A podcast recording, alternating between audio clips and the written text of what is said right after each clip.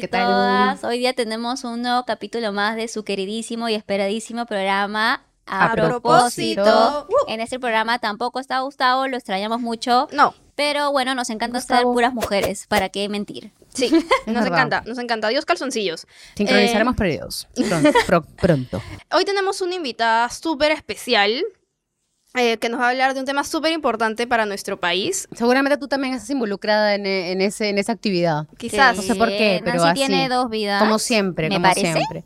Vamos a hablar de participación ciudadana en el servicio público, gente.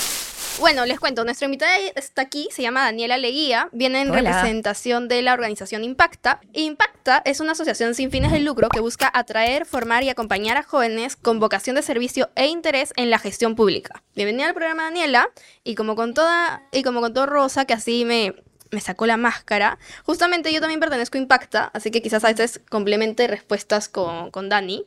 Pero quiero saber un poco, Dani, felices de tenerte, bienvenida. Gracias, gracias chicas, gracias por la invitación. De hecho, súper feliz de venir en representación de Impacta. Y aquí, pues bueno, ya tenemos dos de sus miembros ahí para hablar sobre esta iniciativa tan bonita que venimos haciendo. Buenas. Uh, por favor, cuéntale a nuestra distinguida audiencia cuál es tu rol en Impacta. Bien, actualmente yo soy miembro del consejo directivo, soy vicepresidenta de proyectos, este, y bueno, desde ahí liderando todos los proyectos que hacemos desde la organización. Gente importante siempre en este podcast. importante. Y queremos que nos cuentes un poco sobre la historia de Impacta, em, cómo se formó, cuál fue la motivación. Cuéntanos, cuéntanos, cuéntanos. Bien, Impacta nace a raíz de, de hecho, una pequeña frustración de dos funcionarias públicas de la época, que claro, no nos parece novedad dado el, el servicio civil que tenemos en el país, pero ya hacia 2017, dos chicas, eh, Ana Sofía Arón y Verónica Díaz, trabajaban en el Ministerio de Educación. Entonces estaban ellas en un contexto donde todo era innovación, todo era participación juvenil, este, todo era, digamos, mucha flexibilidad para implementar cambios, los cambios necesarios para ayudar a miles de estudiantes del Perú.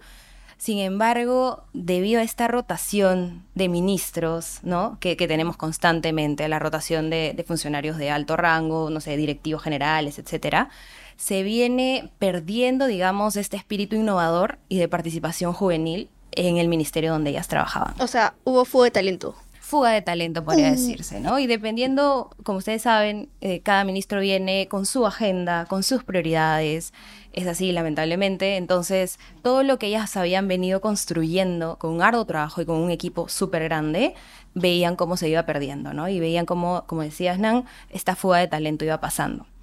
Entonces, en lugar de quejarse, en lugar de decir, oye, no puedo, no puedo con mi vida, me dedico a otra cosa, ellas decidieron tomar acción.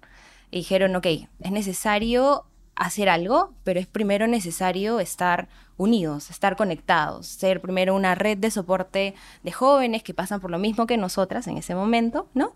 Para tomar acción frente a las cosas que podemos cambiar, ¿no? Entonces es así donde ellas dos inician, de hecho en los orígenes, ¿no? Impacta ya hacia 2018, 2019 empiezan con esta idea, se enfrentan a diferentes retos, desde qué nombre le vamos a poner a la organización, qué colores queremos transmitir, cuáles son nuestros valores, etcétera, y empiezan esto, digamos, con un grupo de amigos, ¿no? Donde es más, más sencillo, digamos, interactuar con quienes compartes ideas, etcétera. Entonces, inician esta organización ya en agosto de 2019 yo siempre veía eh, en la tele o los funcionarios públicos con los que yo me puedo cruzar y todos son saco corbata, bien parecidos y, y tenemos como ese estigma de funcionario público, público, primero, antiguo, o sea, para no decir la otra palabra. Rancio.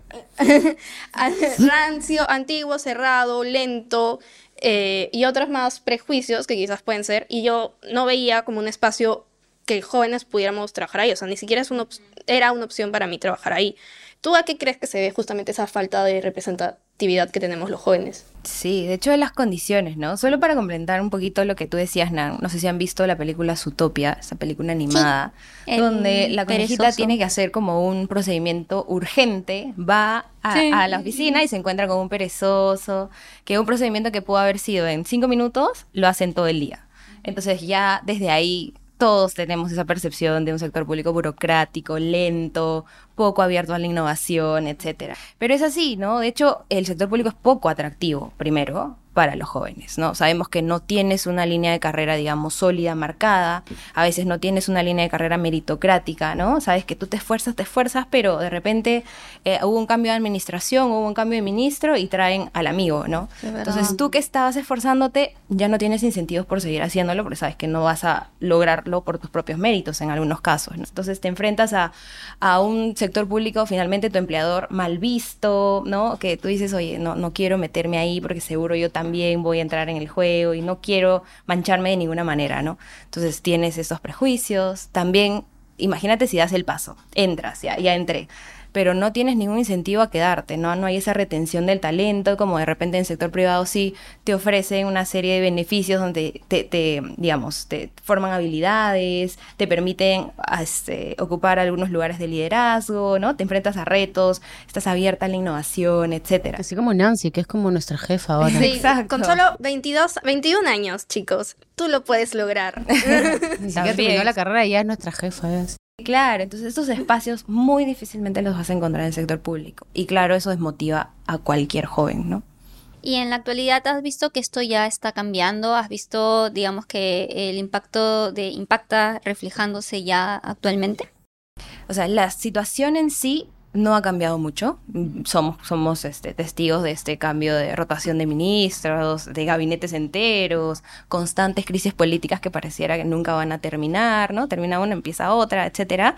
Sin embargo, creo que las acciones de Impacta han estado, digamos, haciendo esta trinchera necesaria desde la parte de los jóvenes para quedarse, para decir, ok, yo me compro el pleito, pero yo lo voy a hacer mejor organizado, mejor conectado, con mejores habilidades, porque de alguna manera necesitamos estar conectados los buenos mejor que los malos para tener un impacto final sobre la gestión pública, ¿no? ¿Somos 100 voluntarios de Impacta? Somos 80 miembros activos y 50 alumnis, es decir, personas que ya pasaron por Impacta y están haciendo maestrías, están trabajando, son mayores, etc. Entonces, en total, 130. Es una red de 130 Creo que esos 130 sí estamos como agradeciéndoles mucho por este espacio. Sí, eso, eso, es lo bonito, ¿no? Y de hecho tenemos miembros de más de 17 regiones. Entonces, yo, por ejemplo, soy de Andahuaylas, Apurímac, entonces allá no conocía a nadie, literalmente a nadie que esté interesado también en trabajar en la gestión pública. Entonces me sentía como sola en el mundo hasta encontrar Impacta y como decía Nan, es una red súper variada, miembros de 17 regiones, diferentes carreras, diferentes universidades, este, que están en diferentes etapas de su vida también, ¿no? Entonces eso enriquece la organización. Cuéntanos en qué proyectos están ahora. Cuéntanos, cuéntanos, cuéntanos. Bien, les cuento. Para darles un pequeño contexto, Impacta trabaja sobre tres ejes principales que se retroalimentan entre sí. Por ejemplo, vemos el tema de atracción primero.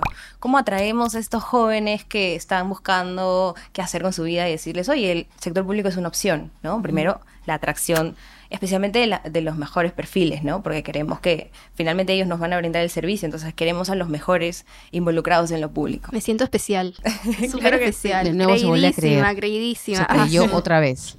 sí, entonces queremos a los mejores, entonces queremos atraerlos. Segundo, queremos formarlos. Sabemos que hay muy pocas oportunidades de formación, mentoreo, etcétera, una vez que ya estás insertado en la gestión pública. Entonces, imagínate tener este, no sé, cursos de innovación, de metodologías ágiles, temas de, más de habilidades blandas también de liderazgo para que puedas, este, digamos, trabajar mucho mejor en la gestión en la que te encuentres, ¿no? Entonces, formar las habilidades de los servidores públicos que ya están insertados.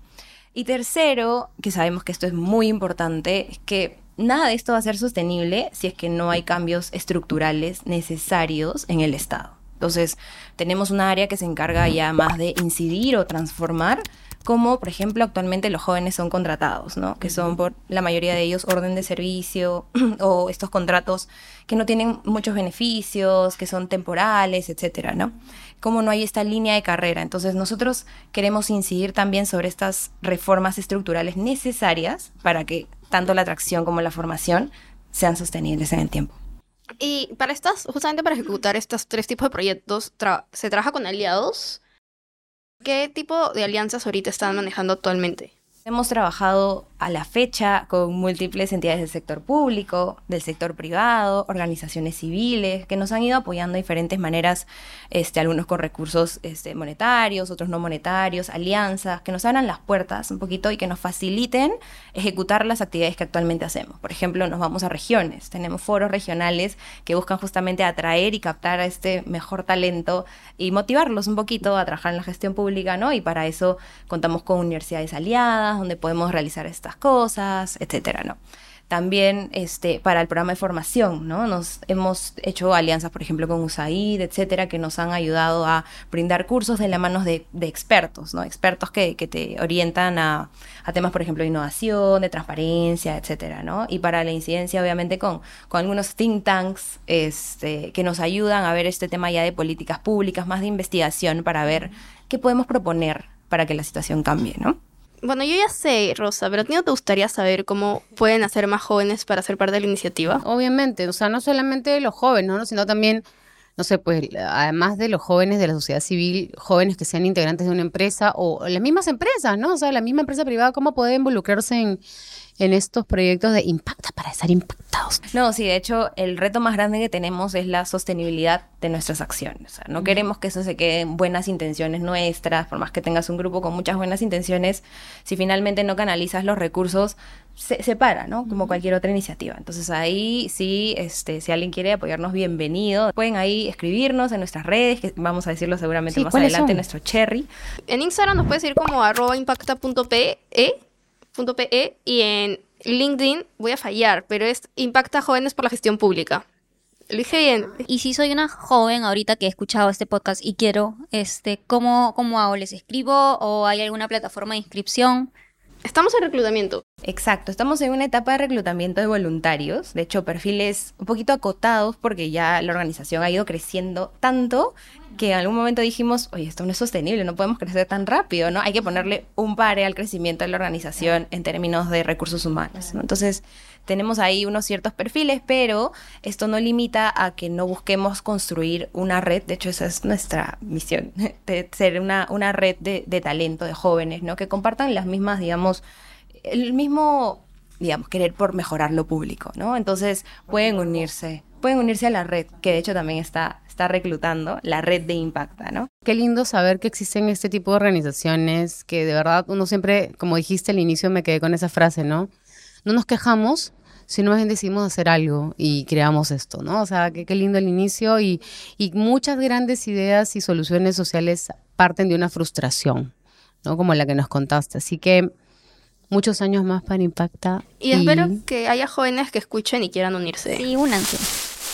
Dani, ¿te gustaría decir, despedirte unas últimas palabras para esos jóvenes que están dudando si entrar o no entrar, si quieren o no quieren?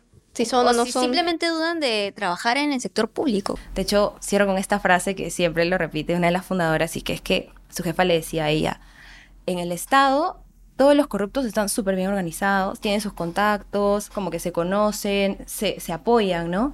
¿Y qué pasa con los buenos? O sea, los que quieren hacer las cosas bien, ni se conocen, cada uno va por su lado, tendrán iniciativas, pero como apuntan en diferentes direcciones. Entonces, la idea es que estos buenos estén mejor conectados que los que están actualmente, digamos, los malos, ¿no?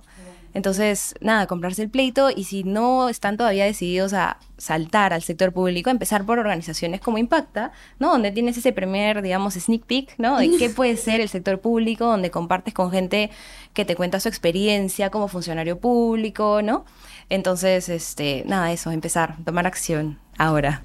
Bien, muchísimas gracias. Palmas y nos despedimos. Gracias. no se olviden de seguirnos en nuestro próximo episodio de A Propósito. Nos vemos porque se vienen cositas. Se vienen cositas. Y ya se viene Gus también. Ya. Sí, ya se, viene, Gus. La cosita es Gus. Vean su vida con propósito. La más chiquita. Adiós.